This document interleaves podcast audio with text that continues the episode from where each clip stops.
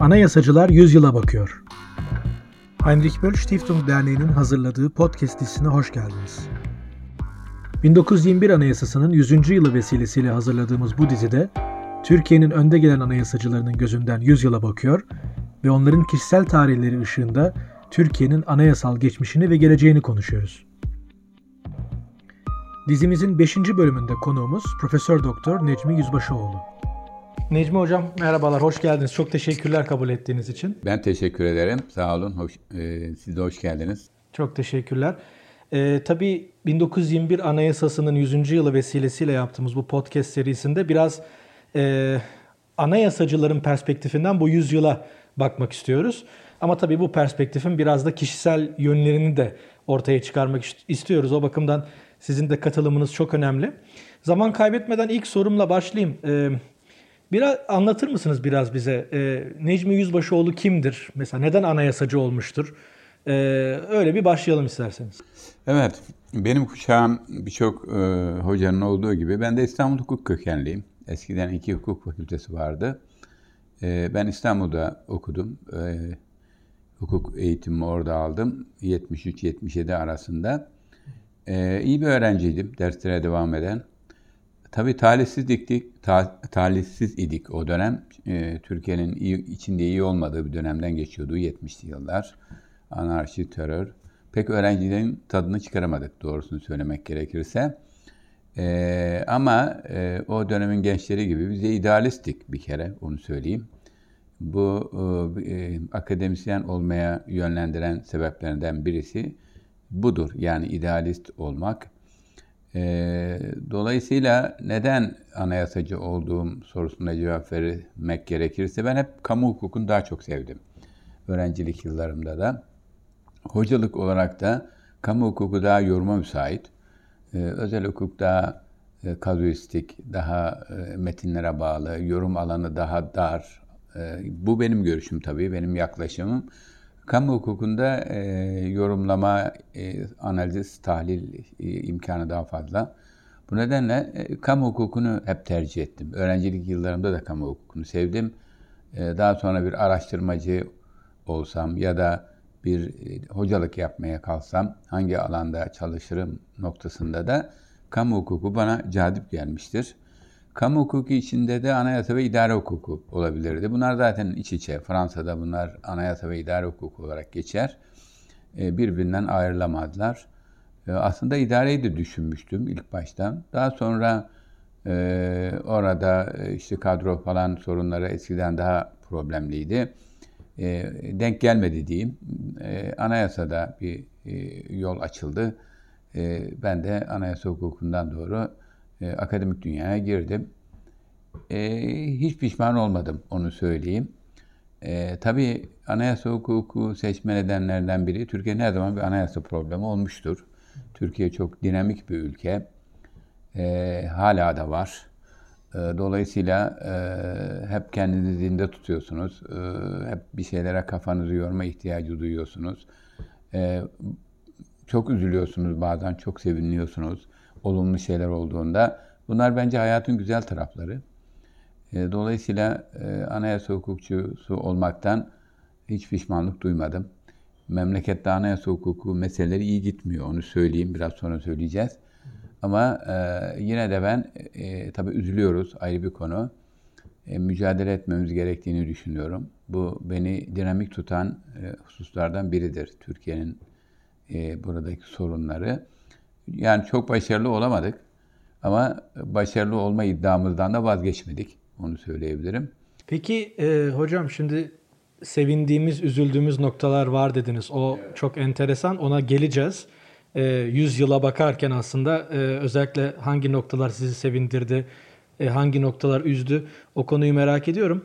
Ama e, oraya gelmeden tabii bu podcast serisini de e, 1921 Anayasası'nın 100. yılı vesilesiyle yapıyoruz. Dolayısıyla kısaca sizden ilk önce 1921 Anayasası'na nasıl baktığınızı ve Türk Osmanlı anayasal gelişmelerine baktığımız zaman bu anayasanın yeriyle ilgili de e, görüşünüzü almak isterim. Tabii 1921 Anayasası Türk anayasacılığında bir başlangıcıdır. Yani egemenlik kayıtsız şartsız milletindir vurgusunun ilk yer aldığı Dolayısıyla Cumhuriyeti ifade eden bu kavram somut olarak her ne kadar adı konmamış ise de e, ilk defa Osmanlı Türk Anayasacılığında egemenliğin millete ait olduğuna dair ifade 1921 Anayasası'nda yer alır. Bu çok önemli bir dönüşüm. Yani saltanatlı, hilafetli bir monarşiden e, tarih boyunca işte monarşiler var. Hala bazı ülkeler monarşi. Monarşi içinde demokratikleşmiş ülkeler var. İngiltere ve benzeri ülkeler. Bir de Fransız tipi cumhuriyetle demokratikleşmiş ülkeler var. İşte orada e, Kurtuluş Savaşı döneminde e, Mustafa Kemal'in özlemi öteden beri benim elimde olsa küçük Asya'da bir cumhuriyet kurardım diyor. Ve Kurtuluş Savaşı'nda da o ön plana çıktığı için hem askeri öngörüsüyle hem siyasi başarılarıyla o Cumhuriyet yönünde demokratikleşmeyi e, hayata geçirmiştir. Onun mücadelesini vermiştir.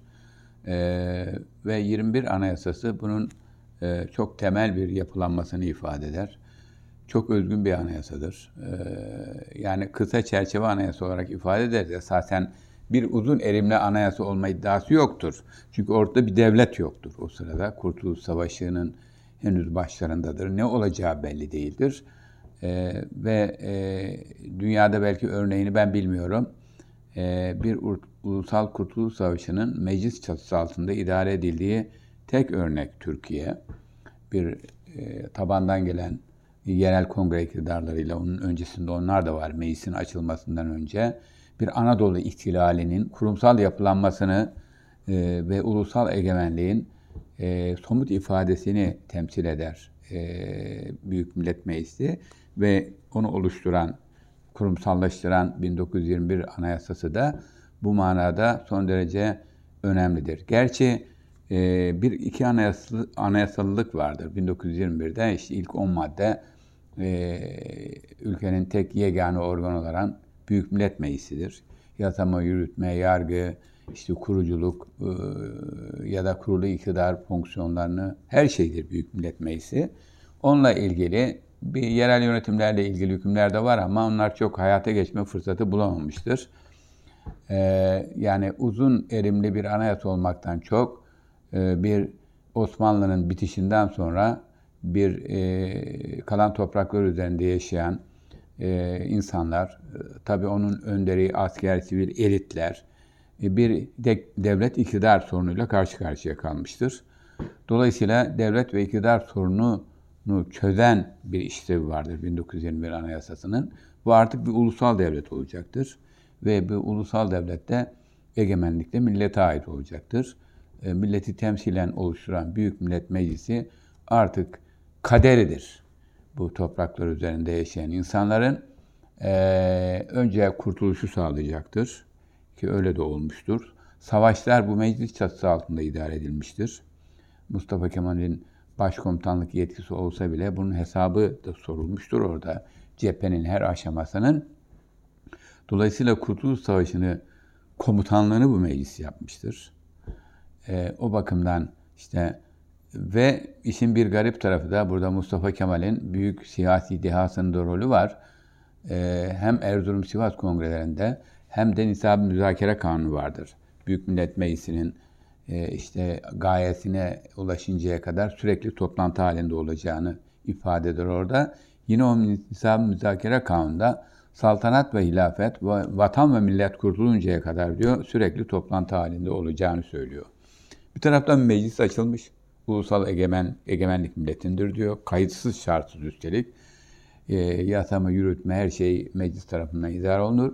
Böyle bir meclis saltanat ve hilafeti kurtarmayı hedefliyor. Şimdi orijinallik burada. Bu niye var? İşte Mustafa Kemal'in e, o dönemdeki işte silah arkadaşları diyelim. Kazım Karabekirler, Rauf Orbaylar, Ali Fuat Cebesoylar bunlar çok önemli e, katkı sağlamış insanlar Kurtuluş Savaşı'nda. Bunlar saltanatlı, hilafetli, meşrutiyetle yola devamdan yanalar. Bakın Türkiye'de bir kırılma bence bugün hala izleri vardır. Saltanatlı, kurtuluş konusunda bu iki görüşte ortak. Çünkü bir vatan e, kuramazsınız, kuramazsanız yani emperyalistleri kovup bir topraklara hakim olamazsınız, olamazsanız eğer ne saltanatlı, hilafetli, demokratikleşme mümkün olabilecektir ne de cumhuriyet mümkün olabilecektir. E, ikisi için de ortak hedef Önce vatanı kurtarmaktır. Yani kurtuluş. Kurtuluş. Kurtuluş ortak hedefi bu iki ana akımı meclis içindeki bütün sürtüşmelere, hatta kongrelerdeki bütün e, şeylere rağmen, karşı görüşlere rağmen, hatta Rauf Orbay'la e, Mustafa Kemal'in ta Erzurum Kongresi'nden başlayan başkanlık yarışının özünde de bu vardır. Cephede omuz omuza mücadele edebilmişlerdir. Ve bunu sağlayan da işte o, o 1921 Anayasası'nın e, o 10 maddesidir. E, hukuki rejim olarak. Peki hocam 1921 Anayasası böyle.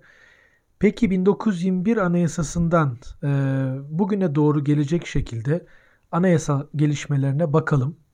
Özellikle sizin canlı e, tanıklık yaptığınız e, dönemlerde e, hem bu konunun bir uzmanı olarak hem de bunun canlı tanığı olarak e, yaşadıklarınızı e, birbiriyle bağdaştırarak anlatmanızı isteyeceğim ama öncelikle oraya doğru yavaş yavaş bir gelelim. Şimdi e, tabii ben kaldığım yerden devam edersem yüzyıla doğru ileriye doğru yürürken şimdi 1921 Anayasası kurtuluşu hedeflemişti. Kurtuluş sağlandıktan sonra yani Mondo, e, Mudanya Ateşkes Anlaşması'ndan sonra artık kuruluş aşamasına geçmek gerekiyordu. Ve 1921 Anayasası'nın son yıllarında 29 Ekim 1923'te zaten fiilen meclisin açılmasıyla var olan hukuken egemenlik kayıtsız siyasi milletindirle yine ifade edilmiş olan Cumhuriyet 29 Ekim 1923'te resmen ilan edilmek suretiyle e, kuruluş şun Cumhuriyet üzerine inşa edileceği kesinleşmiştir. Da bunlarla beraber partileşme de başlıyor. Bir taraftan Cumhuriyet Halk Partisi, Müdafaa Hukuk Grubu içinden kuruluşun Cumhuriyet'ten yana e, kuruluş hakkında Cumhuriyet'ten yana tavır koyan bir grup bu. Mustafa Kemal'e yakın olanlar. Bir yıl sonra da Terakkiperver Cumhuriyet Fırkası kuruluyor.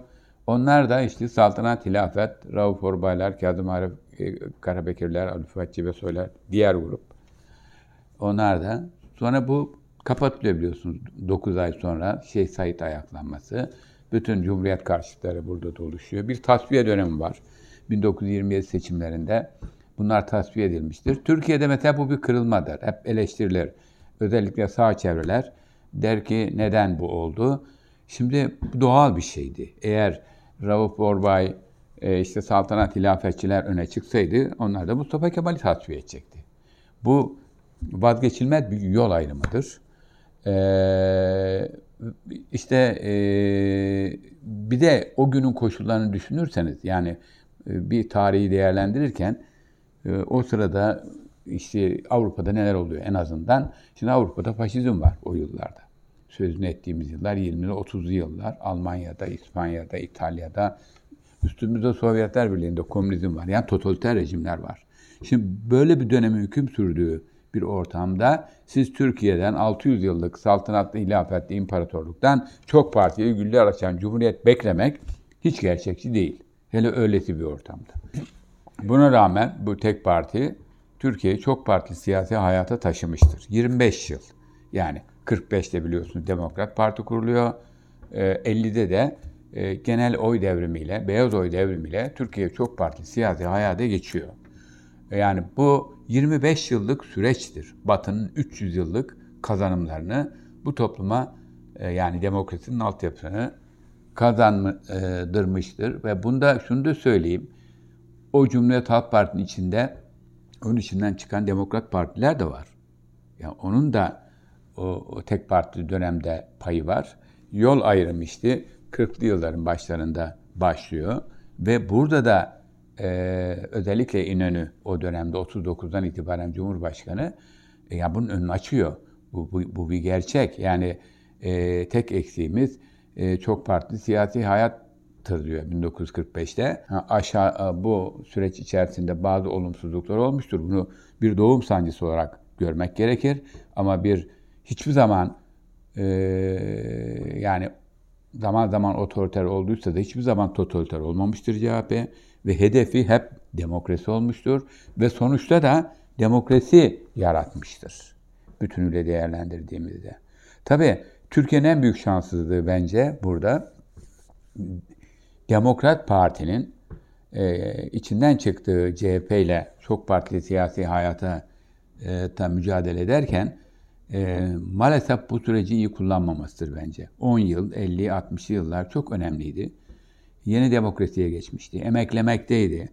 Tabi burada burada belli başlı eksiklikler nedir deseniz sistemden kaynak eksiklikler de var. Bir, birincisi çoğunlukçu demokrasi öngörüyordu 1924 Anayasası. Yani kuruluşu sağlayan anayasa çoğunlukçu demokrasi. O zaman baktığınız zaman Avrupa'da çoğunlukçu demokrasiler var. Özgürlükler daha e, uluslararası düzeye çıkmamış. Yani o kadar öncelik kazanmamış. Hukuk devleti, e, yatama yürütmenin denetlenmesi e, bakımından ön planda değil o kadar. Seçimle gelen çoğunluklar. Yani demokrasiden anlanan şey çok partili siyasi hayat olsun, yarışsın partiler. Bunlardan çoğunluğu elde eden ülkeyi yönetsin. Bunlar halkın temsilidir. Özgürlüklere zarar falan da gelmez. Düşüncesi hakimdir. Yani bu sadece bizde değil. Çoğunlukçu demokrasi Avrupa'da da hakimdir. Bunu ne zaman görmüştür? İşte faşizmden sonra Avrupa görmüştür. Yani bu iş bununla bitmiyor. Ee, yani seçimle gelen çoğunluklar da özgürlüklere zarar verebiliyor, faşizm olabiliyor, olmuştur, demokrasi ortadan kaldırabiliyor ve İkinci Dünya Savaşı sonrası temel haklar ve özgürlükler ön plana çıkıyor demokrasi içerisinde. Yani sadece siyasi demokrasi sandıktan ibaret değil. Bütün bunların asıl amacı nedir? Özgürlüklerin yaşandığı bir ortam yaratmak. Bunun içinde işte uluslararası örgütler oluşuyor insan haklarını koruyan. Artı anayasa mahkemeleri, seçimle gelen çoğunlukları demokrasi içinde tutan, butrak gibidir İkinci Dünya Savaşı sonrası anayasa mahkemeleri.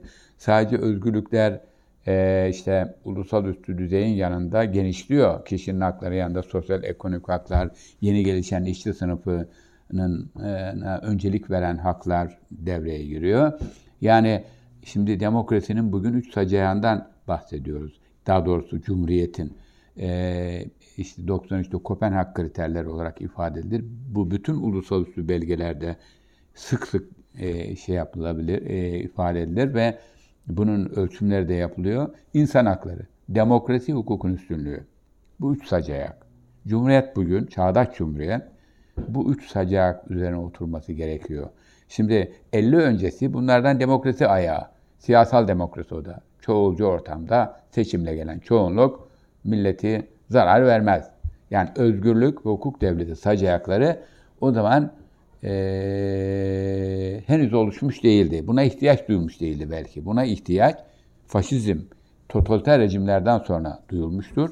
Ve İkinci Dünya Savaşı sonrası da e, anayasalara giriyor. Bizde 1961'de girecek. İşte Türkiye kaçırdığı fırsatlardan biri çok partili siyasi hayata geçerken eğer bu çoğunlukçu demokrasi yerine çoğulcu demokrasi 61 Anayasası benzeri kurabilseydi tarafsız cumhurbaşkanı olabilseydi mesela e, ya da o listeli çoğunluk sistemi var. Seçim sistemi. Çok adaletsiz bir sistem. O tek partili dönemde önemli değil çünkü zaten e, rakip yok, muhalefet yok. Ama çok partili siyasi hayata geçince e, o partilerin aldığı oy oranında temsil edilmesi gerekir. Böyle bir temsil yoktu. Demokrat Parti'yi biraz bu kadar cüretkar yapan, bu kadar azmanlaştıran e, aynı zamanda bu seçim sistemidir. Şimdi arkasından e, bir e, keşke darbe olmadan olsaydı e, ama dediğim gibi iklim de ona müsait değildi. Yani 61 anayasası gibi özgürlüklere öncelik veren, hukuk devletini inşa eden, demokrasinin yanında bir anlayış 2. Dünya Savaşı'ndan sonra ortaya çıkmıştır Avrupa'da ve dünyada. Biz de onu 61'de yakaladık. Yani 61 Anayasası bir darbe ürünü olmasına rağmen ikisini birbirine ayırmak lazım. Keşke darbe olmasaydı ama keşke Demokrat Parti bu emekleme dönemini iyi geçirseydi. Oraya doğru gidebiliriz. Darbe ürünü olmasına rağmen e, bugün Cumhuriyet'in içini dolduran e, ve e, işte sütun dediğimiz e, Kopenhag kriterlerindeki insan hakları, demokrasi, hukukun üstünlüğü bakımından bizim değil, Avrupa'nın en önde gelen anayasalarından biridir. Yani e, özgürlükler sınırlanması, e, hukuk devletine dair hakimler kurulu, savcılar kurulu, anayasa mahkemesini e, oluşturmuştur. Baktığımız zaman e, keşke bugün öyle bir anayasa yapabilsek. Bunu çok açık ve net söylüyorum. E, ama işte onu da e, iyi kullanamadık. Neden kullanamadık? Orada bir talihsizlik var. Şimdi bu anayasayla ülkeyi idare etmek durumunda Adalet Partisi kaldı. Şimdi Adalet Partisi nasıl kuruldu? Demokrat Parti'nin tabanı üzerine kuruldu. 61 anayasası yapılırken de bu taban dışlandı. Dolayısıyla bu Adalet Partisi için bir şanssızlıktır. Yapımında dışlandığı bir anayasayla ülkeyi idare etmek zorunda kaldı. 65'ten itibaren biliyorsunuz tek başına iktidar oldu Adalet Parti. Bir koalisyon dönemi var kısa.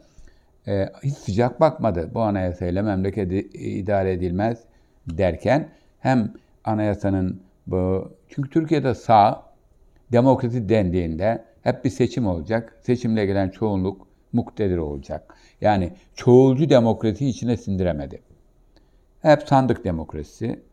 Ee, bu oysa e, 20. yüzyılın e, ilk yarısında kaldı. Bu anlayışlar artık iflas etti. Yaşanarak iflas etti. Faşizmlerle iflas etti. Keşke çoğunlukçu demokrasi başarılı olsaydı, yani bu faşist rejimler olmasaydı buna ihtiyaç duyulmazdı.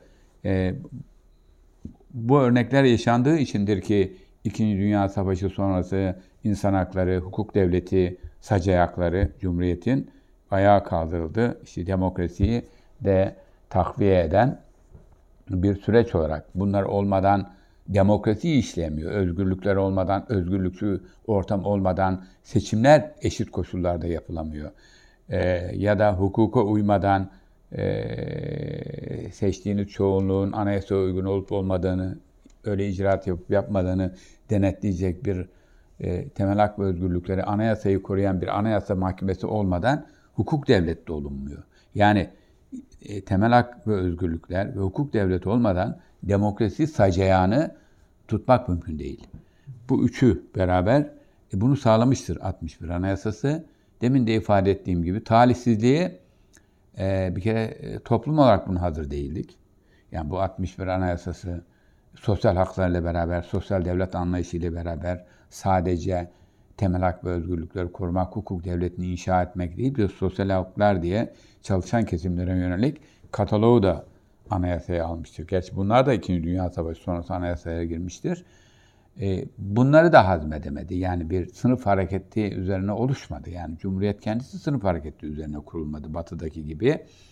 E, bir işte kur, kur, kurulu, kurtuluş, kuruluş üzerine inşa edilmiş. E, işte CHP'nin halkçılık ilkesi de ondan kaynaklanan sınıfsız bir toplum, bir elit kesim modernize etmeye çalışıyor. Bir geleceği yaratmaya çalışıyor. Buna hazır değil. E, hazır olmadığından işte bir 71 muhtırat bu özgürlükleri anlayamamıştır. Yani 68 kuşağıyla başlayan aslında 68 kuşağı hem Avrupa'da esen rüzgarın Türkiye'ye yansımalarıdır. Ne var orada? İşte e, komünist partiler var. E, komünist partiler artık entegre olmaya başlamış demokrasi içerisine.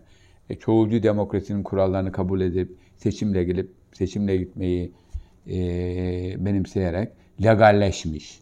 Yani e, komşu ülkelerde, e, Fransa'da, İspanya'da, Portekiz'de bu yönde gelişmeler olacak. Sonraki yıllar e, olacakken bizde antikomünizm, biraz markartizm düzeyinde Amerikalıların yaptığı komünizm ve her türlü solu içine alan bir komünizm karşıtlığı e, biçiminde tezahür etmiştir.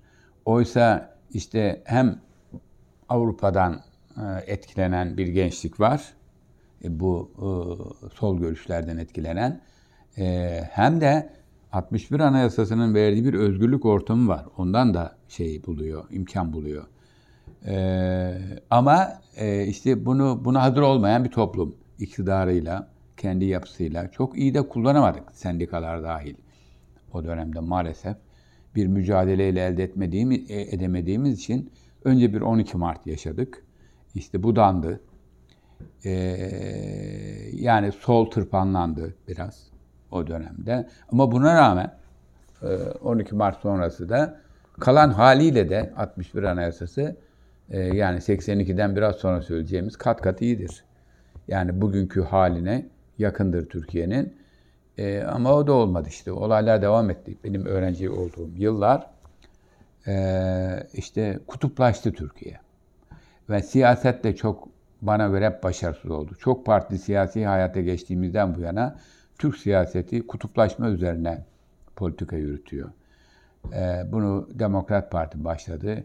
İşte e, anti-komünist bir kutuplaşma. E, her türlü solu onun içine katan, e, bunu biraz da dinle sarmallayan e, ve e, kendini anlatamayan bir sol. E, 12 Mart muhtırasıyla daha da ezilen bir sol. E, ama buna rağmen işte 70'li yıllarda 12 Mart kalktıktan sonra, ara rejim kalktıktan sonra daha bir şiddete dönüştü. ve kutuplaşma daha da arttı. düşünebiliyor musunuz? o zaman Süleyman Demirel'in koalisyon hükümetleri vardı. Sağ, sağ partilerden oluşan. Adına Milliyetçi Cephe koydu. Şimdi cephe benim bildiğim yabancılara karşı kurulur. Yani bir iktidar partisi herkesi kucaklamalı, kamu düzeni sağlamakla sorumlu değil mi? İktidarın öncelikli görevi o. Kendisini cephe olarak nitelendirir mi? Toplumda e, işte e, kendi görüşünden olmayanı, daha doğrusu sağdan olmayanları düşman olarak görmek demek. Yani çok rahat söylenirdi Milliyetçi Cephe Hükümeti. Yani yine benim öğrencilik yıllarımda e, Süleyman Demirel bana ülkücüler, milliyetçiler adam öldürdü dedirtemezsiniz meşhur lafıdır. Şimdi bunlar bunlar çok e, yanlış ve haksız da yani e, ülkede kan gövdeyi götürürken günde 15 kişi ölürken e, po, politikleşme ilkokula kadar girerken bırak üniversiteyi işte öğretmenler, töbder, ülküder bırakın öğretmeni. Emniyet bölünmüştü o zaman kendi içinde. E, bu haldeyken siz bunu kışkırtıyorsunuz. Yani kutuplaşmayı artırıyorsunuz. Ve o tarihte de yani Cumhurbaşkanı seçememedikten tutun bu e, bizim e, partilerin e, kutuplaşma da ısrarı Türkiye'yi 12 Eylül'e taşıdı bence. Yani büyük sorumlulukları vardır Ecevit'le Demirel'in. Bunlar iki büyük partiydi. Aşağı yukarı %80 oyu vardı. Böyle memlekette 5000 kişinin öldüğü söylenir o, dönemde. Bunu durdurmak için bir bence bir birlikte olmalılardı. Bir uzlaşma, ödünleşme, yumuşatma, olması gerekirken e bunlar birbirinin arkasını dönerdi o yıllarda. Selam bile vermezlerdi. Şimdi bu, bu yanlış bir siyaset. Şimdi bu düzeyde bunlar olduğu zaman e, öğrenci de okulda çatışıyor. Yani iyi bir sınav vermemiştir Türk siyaseti. Çok partili siyasi hayattan daha sonra akıllanacak. Bunlar koalisyon kuracaklar. Biraz sonra onu söyleyeceğim ama ben soruyorum. Ecevit'le Demirel e, daha sonra 80'li yıllardaki dayanışmayı niye 70'li yıllarda kurmadı? O 5000 insanın e, canına mal oldu. Yani e, biliyorsunuz Almanya son 3 dönemdir iki büyük partinin koalisyonuyla yönetiyor. Merkel'in, Almanya, Avrupa'nın süper ülkesi. E biz niye yapamadık bunu 70'li yıllarda? Böyle bir sorumluluğu yok mu siyasetin? Yapmak bir yana e, o üniversitelerdeki, toplumdaki e, çatışmayı daha da körüklüyorlardı. Da, kutuplaşmayı daha da artırıyorlardı. E, ve 12 e, Eylül öyle geldik. 82 Anayasası da 61 Anayasası'nın tam tersine bir tepki anayasası olarak aman işte anarşi terör olmasın da ne olursa olsun diye özgürlükleri budayan, hukuk devletini sureti haktan gören, e, demokrasiyi işte sadece siyasilerin e, siyasi partilerin yürüttüğü, bunların da yarışarak çoğunluğun memleketi yönettiği örgütsüz bir toplum. Örgütler var ama sendikalar, dernekler, meslek kuruluşları bunlar siyasi yasaklar vardı baştan. Siyaseti sadece siyasetçi yapar. Kim o siyasetçi? Siyasi partiler. Onlara da icazetli geçtik zaten. Serbest bir park e, örgütlenme imkanı verilmedi. Yani e, 12 Eylül rejiminin müsaade ettiği 3 partiye seçime katılma hakkı verildi ki aslında 12 Eylül rejimi 83'te anayasanın kabulü, 82'de, 83'te de e, seçimlerinin yapılıp işte ANAP'ın iktidara gelmesiyle bitmedi. 12 Eylül'ün komutanı Kenan Evren 89'a kadar Cumhurbaşkanıydı ve ANAP iktidarı e, 12 Eylül rejimin gölgesinde yürüdü. Ve e, o dönemde yapılan o e, işte %10 genel barajdı, halen var, seçim çevresi barajdı. Seçim sistemlerini biraz daha yozlaştırarak ANAP e, işte e, seçimleri kazandı. E, iki dönem.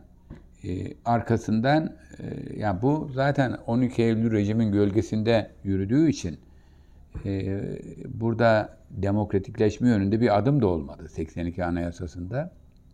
O adım 90'dan sonra geliyor. Ne oldu 90'dan sonra? İşte yasaklanan icadet konulan seçime girmeleri e, imkan verilmeyen partiler devreye girdi. Siyasi yasaklar kalktı önce. Yani 82 Anayasası ile beraber eski siyasi partilerin hepsine yasaklar konmuştu 5-10 yıllık. Onlar kalktı ve 91 seçimlerinde e, işte eski Adalet Partisi'nin devamı olan Doğru Yol Partisi, CHP'nin devamı olan işte SHP, Sosyal Demokrat Harçlı Parti, isimler değiştirdi o. Koalisyonu çıktı. E, bu merkez sağ ve merkez soldaki iki önemli akım. Ve bu iki önemli akım koalisyon kurdu. Süleyman Demirel'in başbakanlığında Doğru Yol Partisi SHP. Bakın bunda geç kalındı. Bu 70'li yıllarda en azından 12 Mart 71 muhtıratı kalktıktan sonra olabilseydi işte 80'leri yaşamazdık bence.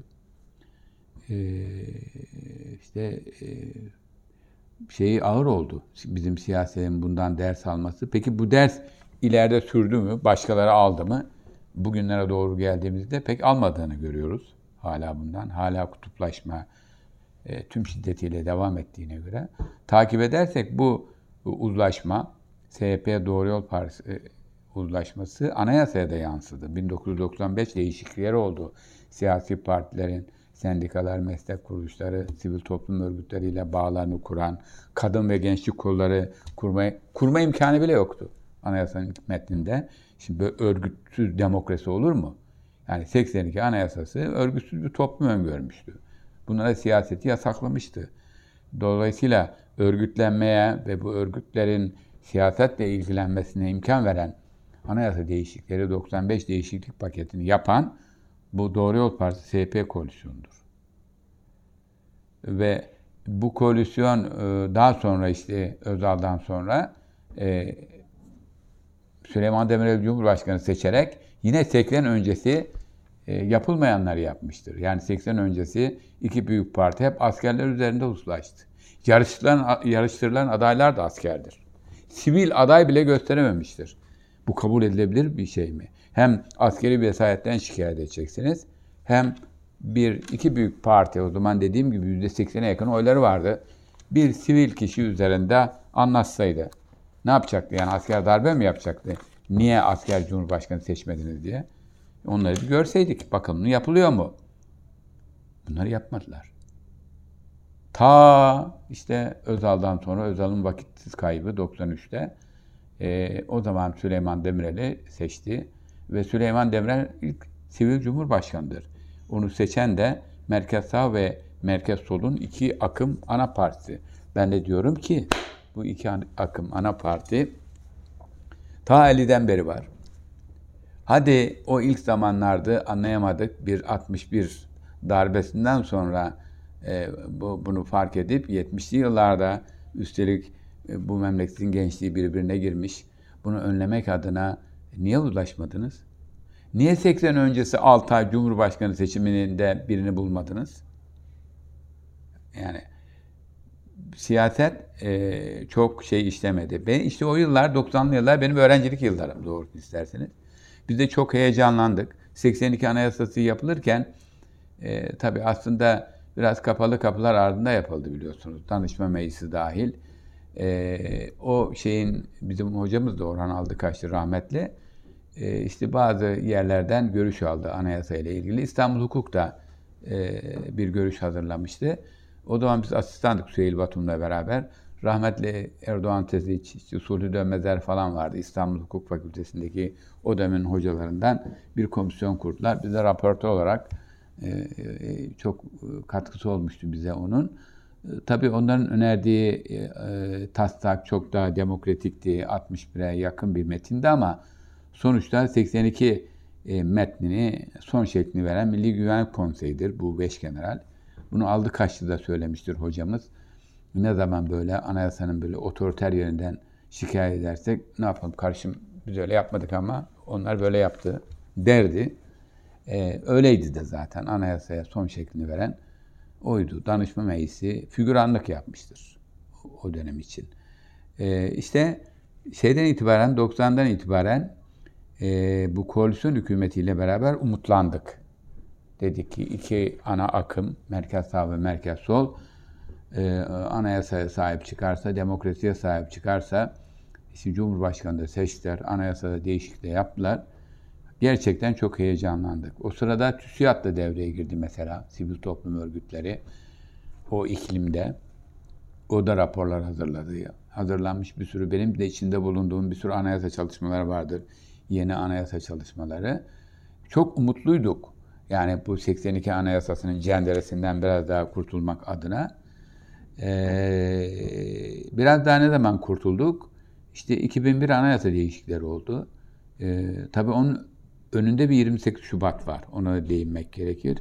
Şimdi 28 Şubat aslında 1982 e, Anayasası'ndaki Milli Güvenlik e, Kurulu'nun sistem içindeki yerini ifade eden bir şeydi.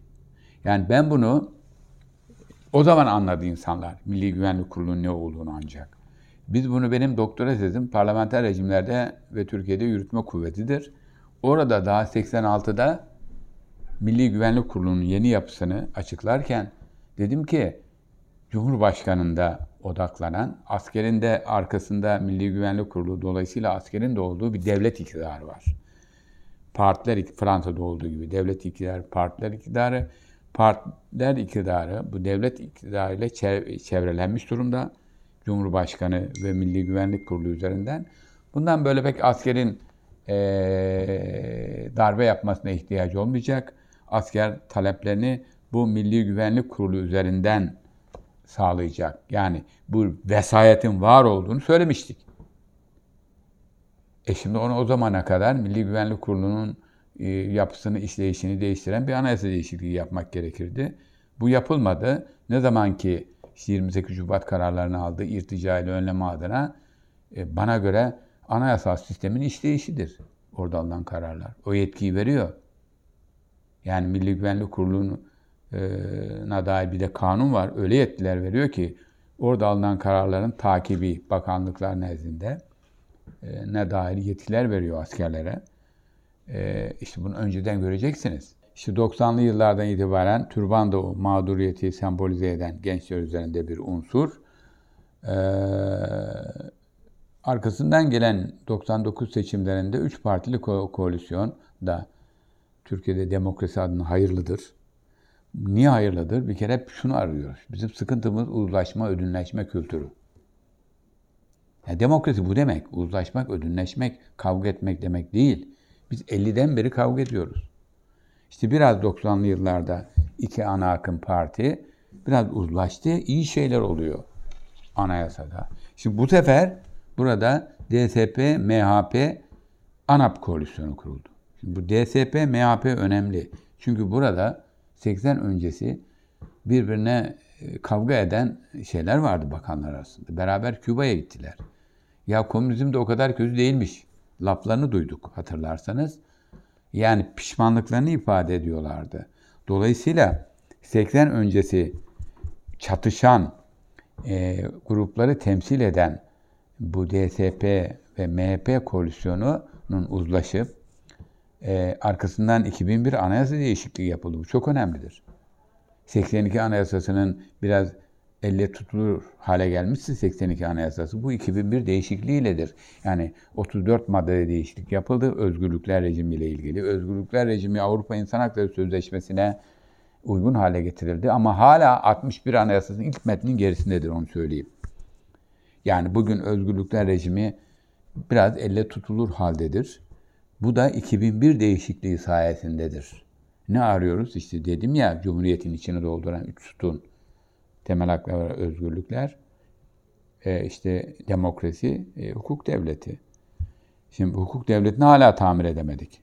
Yani 82'in bir topal ayağı da Hakimler Savcılar Yüksek Kurulu'nun Adalet Bakanı Başkan, Müsteşar Kurulun Başkan Yardımcısı, 7 üye yani yürütmeye bağımlı olarak doğdu Hakimler Savcılar Yüksek Kurulu.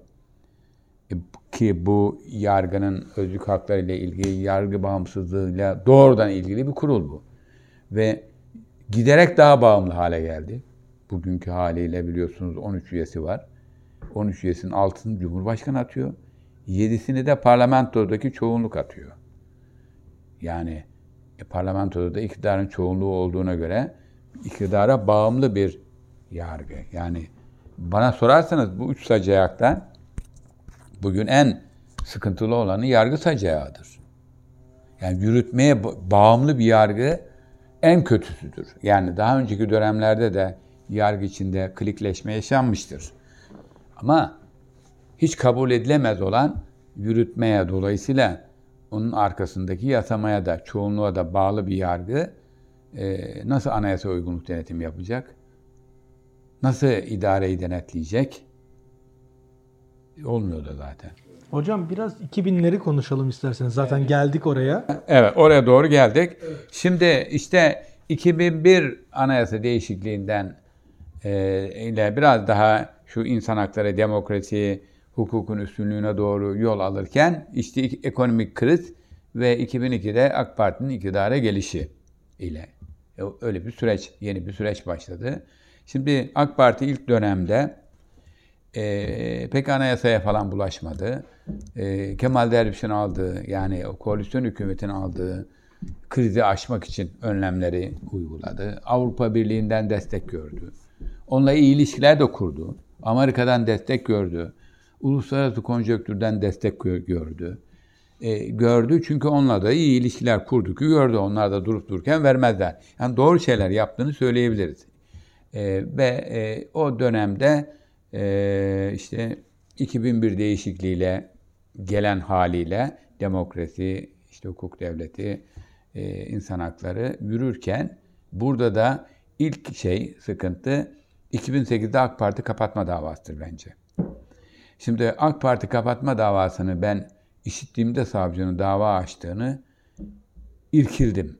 Niye biliyor musunuz? Yani şimdi iktidar partisi, ezici çoğunluğu var. Ee, çok ciddi bu dava açmışsanız kapatmanız gerekir.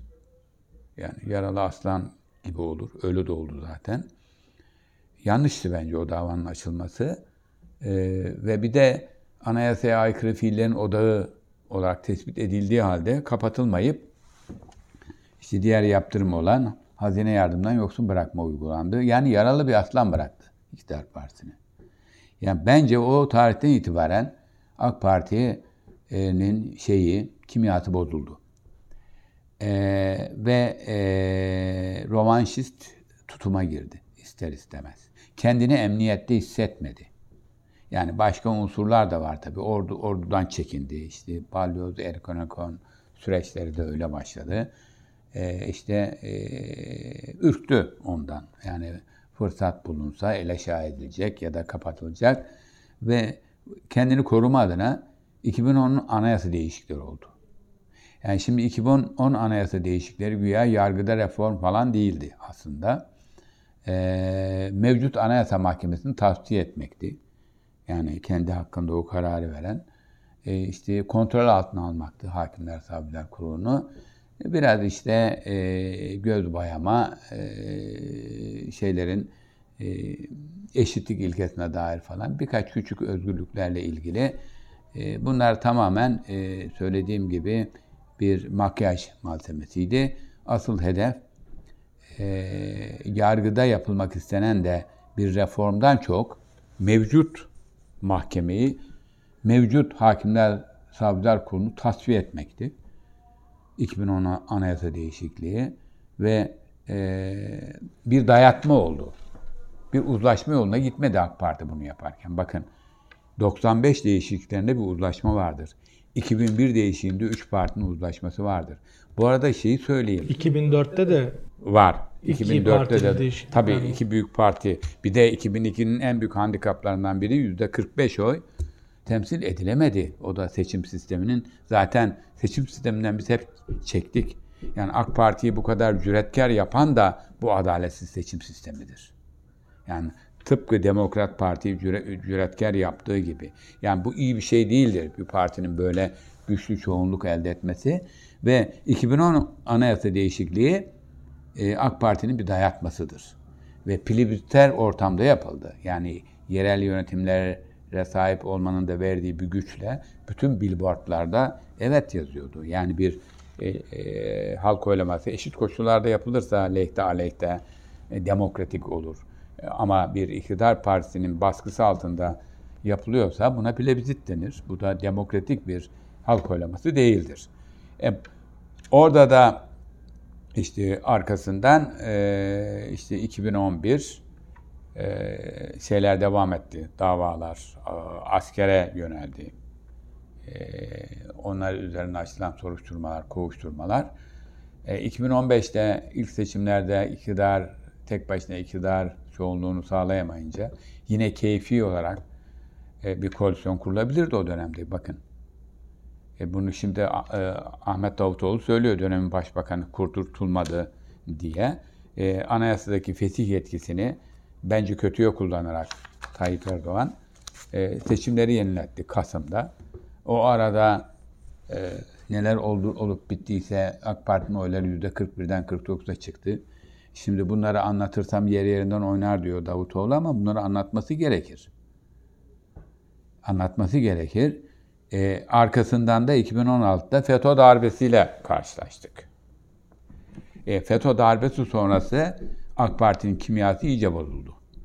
Yani 2008'den itibaren ben de bozuldu. Kapatma davası. Ee, işte e, kurumlarla mücadele etmeye başladı. Yargıyla, askerle.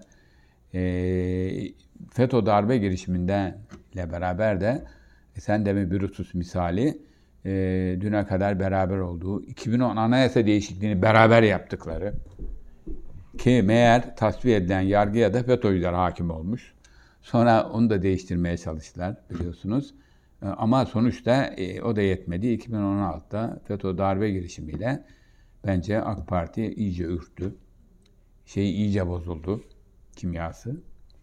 Olağanüstü hali ilan etti biliyorsunuz. İki sene sürdü. Ya yani 2017 anayasa değişikleri olağanüstü halin gölgesinde yapıldı. Bu Cumhurbaşkanlığı hükümet sistemine geçiş. Yani 2007 krizi var. Ee, 367 krizi. 367 krizi. Onun Bak, hakkında ne düşünüyorsunuz bu o arada? Neyi Hadi. düşünüyorum? Ben 367'yi savunanlardan biriyim. Niye? Onu söyleyeyim. Bakın 2002'deki parlamento zaten temsil bakımından zafiyeti olan parlamentoydu. AK Parti %34 oyla %66 sandalye çıkarmıştı.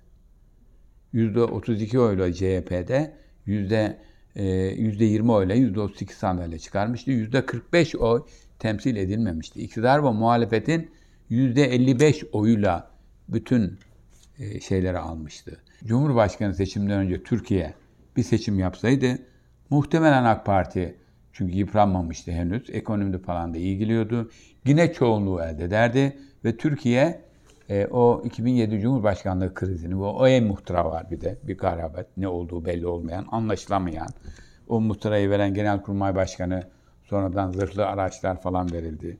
E, Sayın Tayyip Erdoğan'la e, bir şeyde Dolmabahçe görüşmeleri oldu e, ölünceye kadar sır kalacak dediler. Bu da nasılsa bir ülkenin Cumhurbaşkanıyla Genelkurmay Başkanı'nın yaptığı görüşme nasıl sır kalırsa e, tabii bunlar hep gölge. E, onun e, 2007 seçimlerinde de tabii hem Cumhurbaşkanlığı krizinin hem E-Muhtıra'nın gölgesi de var. Ondan da güç aldı seçimleri kazanırken. E, işte 2007 aslında bizim itirazımız buydu. %34 oyla Cumhurbaşkanı seçmeye kalktı. Dedi ki ya yapın seçimleri ama ne oldu? Bu nasıl kullanıldı? İşte başörtülü eşi olan Cumhurbaşkanı istenmiyor noktasına getirildi. Bakın aynı şey sorun şeyde de vardı. 89'da e, Kenan Evren'in süresi bittiğinde e, ANAP kendi çoğunluğuyla Cumhurbaşkanı seçti Turgut Özal'ı. Anketler falan yaptı. Sonunda orada o zaman da ANAP'ın %36 oy vardı. Ama mecliste %64 sandalyesi vardı işte bu barajlı seçim sistemi sayesinde. O zaman da tepki gösterildi. O zaman Süleyman Demirel hiçbir zaman Turgut Özal'a Cumhurbaşkanı demedi. O adam, yüksek rakımlı e, tepedeki adam, Çankaya'nın şişmanı. Yani Sıkıntı neydi? %36 oyla Cumhurbaşkanı seçemezsin di. Burada da bir e, itirazımız %34 oyla üstelik %45'in temsil edilmediği ve artık seçim dönemi gelmiş, yeni seçim dönemi gelmiş parlamentoyla Cumhurbaşkanı seçmeli miydi? Ama burada da fırsatçılık galebe çaldı. Hazır çoğunluğun varken Cumhurbaşkanı da benden olsun. İşte uzlaşma, ödünleşme kültürünün yokluğu, yani Doğu toplumlarında olan fırsatçılık burada da konuştu. Yani şey 2007 ile başladık zaten orada Cumhurbaşkanı halkı seçsin diye. E, Cumhurbaşkanı seçimi krizinden sonra anayasa değişikliğini de yine kendisi yaptı. Bir dayattı. Peki hocam sistem bu sıkıntıyı yaratıyordu. Orada haklısınız. Yani meşruiyet anlamında da. Ama hukuki olarak 367 iyi hani o zaman için doğru adım mıydı sizce bugünden bakınca? Şimdi bakın 367 şöyle doğru adım. Bu aslında bakın 367 3'te 2 367'den kastımız şimdi Cumhurbaşkanı anayasa diyor ki 3'te 2 çoğunlukla seçilir diyor. İlk tur oylamada 3'te 2 oy, ikinci diye aşama aşama gidiyor. Şimdi bunu ilk defa ortaya süren kimdir biliyor musunuz? Turgut Özal seçildiğinde o zaman o zamanın e, Refah Partisi'dir. Bakın ben de size göstereyim. E, o zamanın Refah Partisi bu seçimin anayasaya aykırı olduğunu söyleyen Erbakan'dır. Ve e, o zamandaki size bunu göstereyim. 3'te 2'yi 18 yıl önce Erbakan savunmuş. O zaman da 3'te 2 çoğunluğu yoktu ANAP'ın.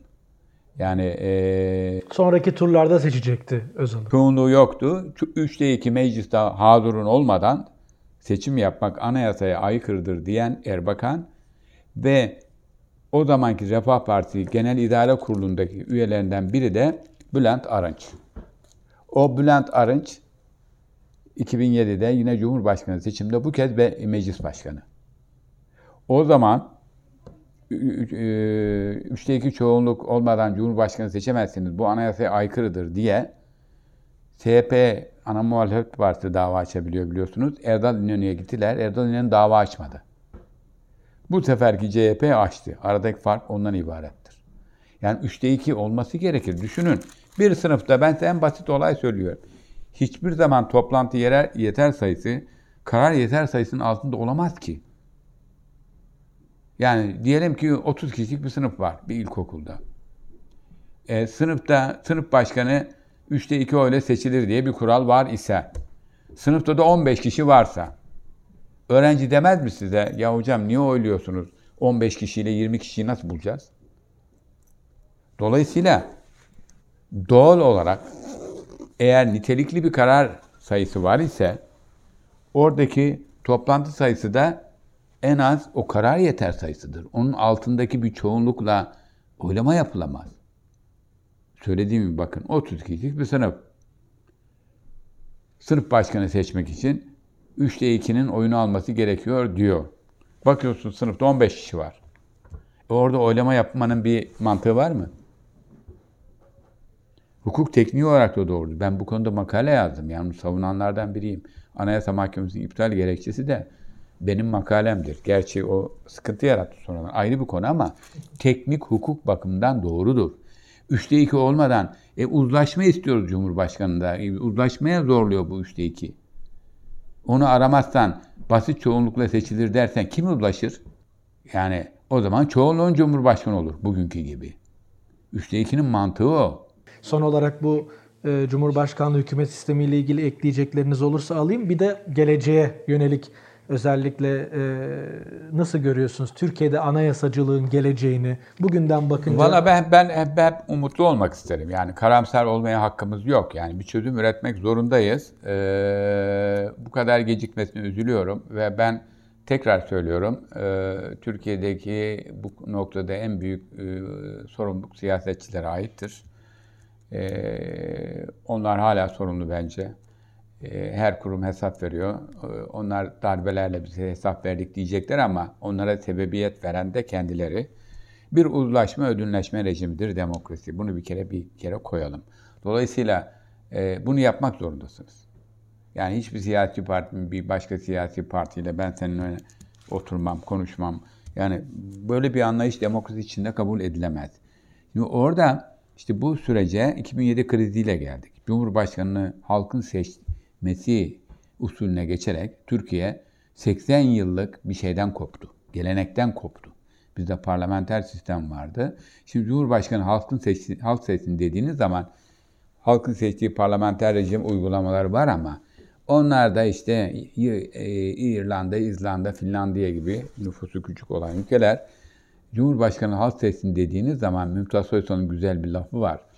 Bu Cumhurbaşkanı hiçbir yetkisi yoktur deseniz bile o halkın %50 oyunun kendine gören Cumhurbaşkanı her gün aynada tıraş olurken onu tutamazsınız derdi. Bu doğru bir laftır. Mantığı da yoktur. E, Cumhurbaşkanı %50 oyla seçilecek. E, Başbakan koalisyon hükümetinde %30 oyla başbakan olacak. Bu ezilir oyun, oyunun altında. Yani parlamenter sistem içinde Cumhurbaşkanının halkın seçtiği bir model işlemez. Yani hakem niteliğinde sembolik yetkilere sahip parlamenter sistemin beyni, kalbi, her şeyi başbakandır. Arkasında çoğunluk vardır. İngiltere Başbakanı, Almanya Başbakanı. O çoğunlukla muktedirdir. E, Almanya Başbakanı ne yapamıyor Merkel? Yani süper güç oldu. İki Almanya'yı birleştirdi. Bakın Almanya tek partili hükümet yüzü görmedi. İkinci Dünya Savaşı'ndan 1949 Anayasası'nın yapıldığından bu yana hep işte bunlardan bir iki büyük partilerden hangisi daha çok oy alırsa Liberal Parti'yleydi. Bir dönem Yeşillerle. En son 3 yıldır iki büyük partinin Sosyal Demokratlarla Hristiyan Demokratların koalisyonu var bildiğiniz gibi. E, dolayısıyla parlamenter sistemde e, özünde tarafsız cumhurbaşkanı vardır. Onun için monarşiler iyi işliyor. O kabullenmiş tarafsızlığı. Kraliyet ailesi bütün partilere eşit mesafede. İşte cumhuriyetlerde onun yerini dolduracak bir cumhurbaşkanı. Hakikaten tarafsız. Böyle zorda kaldığın zaman partileri bir araya getirecek. Eşit mesafede duracak. Bunu seçimle bulmanız mümkün değil. Yani seçilsin dediğiniz zaman ne diyecek o cumhurbaşkanı? Ben en tarafsız cumhurbaşkanı olacağım mı diyecek. Buna kim oy verir? Mecburen taahhütte bulunacak. E taahhütte bulunduğu zaman da tarafsız olamaz. Başbakan ne iş yapacak? Dolayısıyla kurgu orada bozuldu. Bunun farkında olduklarından da işte e, 2017'de e, işte olmayan yetkiler kullanmaya başladı Cumhurbaşkanı. Bunun altını dolduralım dedi Devlet Bahçeli'de. O söylemi doğru. E, yani ya Cumhurbaşkanı e, geri çekilecekti ya da e, bu sisteme başkanlık sistemi gibi modele geçecekti. Ona geçildi ama bütün bu süreçlerde gerek 2017 Cumhurbaşkanlığı böyle bir sistem yok bir kere dünyada onu söyleyeyim. Bu atta yok en azından. Evet, başkanlık sisteminin başkalaştırılmış, çarpıtılmış, yabancılaştırılmış, yozlaştırılmış. Bunlar benim deyimim değil. Bunlar siyaset bilimlerinin söylemleri. Güney Amerika ülkelerinde var. Yerli ve milli yapılmış bizim ifade ettiğimiz gibi. E, ama bunların hiçbiri de çok başarılı değil. Yani bunların hangisinde e, insan hakları, demokrasi, hukukun üstünlük standartları var Allah aşkına? Biz onu arıyoruz. Yani başkanlık sistemi Amerika dışında hiçbir yerde başarılı olmuş değil. Ve orijinalde orada. Ama Amerika'nın kuruluşundan beri çok farklı koşulları var. Amerikan toplumu çok farklı. Ee, onunla özgürlüğü, hukuk devletini sağlamış. Ee, diğer ülkeler kendilerine göre başkalaştırarak e, zaten sistemi çarpıtmış ve bunların hiçbirinde de e, bizim özlediğimiz insan haklarını, demokrasi, hukukun üstünlüğünü, e, standartlarını yükselten bir, gidişat yok, bir uygulama yok. E, dolayısıyla maalesef e, işte 2017 anayasa değişikliği, arkasından 2018'de e, erken alındı o da seçim. E, bu sisteme fiilen geçilişle beraber e, Türkiye tek adam rejimine girdi. Yani bu bu başkanlık sistemi falan değil. Bu sultan. Seçimle gelen sultan bakın. Birileri söylüyor. Ben de katılıyorum buna bu laflar. ben yaratmış değilim. Bir tek adam e, şey daha çok uyuyor. Çünkü e, çoğunluğu var yasama onda. Yürütme zaten Cumhurbaşkanı sistemi, Cumhurbaşkanlığı bile yok bakın. O Beştepe'deki e, kurullar var ya, bu kurulların hiçbir anayasal dayanağı yok. Anayasa diyor ki hiçbir kurum de, kaynağını anayasadan almayan bir devlet yetkisini kullanamaz. E orada bir, bir takım başkanlıklar var. İletişimdir, stratejidir, dış ilişkilerdir falan filan. Ya bunların şey yok. Anayasal bir dayanağı yok. Bakanlıkların içi boşaldı. E, neyi bakanlık yetki kullanır? Bazı konularda o kurullar kararlar veriyor. O bakanlıklar da onlardan çok şikayetçi. Bir keşmekeş var Türkiye'de. E, ya bunun işlemesi mümkün değil. Yani bu bunun kazancı bu süre bir de hani koalisyon olmayacaktı. Oradan da iflas etti. Çünkü koalisyon bir hükümet sistemi meselesi değildir. Koalisyon parçalanmış bir siyasi yapınız varsa o parlamentoya da yansıyacak. Biz çok uluslu bir imparatorluğuz. Yani bu yapı olacak. Türkiye'de e, İslamcılık, Türkçülük, Batıcılık bilmem ne akımları Osmanlı'dan beri var. Türkiye'de bunların iz düşümleri her dönemde olmuştur, olacaktır. 61 e, yapanlar da Türkiye'de iki partilik için zorladılar, sonuç alamadılar. 82 yapanlar işte icazatlı partiyle bunu yapmak istediler. Yine sonuç alamadılar. Ya biz bunu defalarca denedik. Çünkü Türkiye hem çok uluslu bir imparatorluğun toprakları üzerinde kurulmuştur. Çoğulcudur. Sosyolojik olarak, siyasi olarak. E siz bunu nasıl iki partili kulvara sokacaksınız? Türkiye'deki farklı görüşleri temsil eden partilerin Cumhurbaşkanlığı hükümet sisteminin olmazlığı üzerinde anlaşmaları.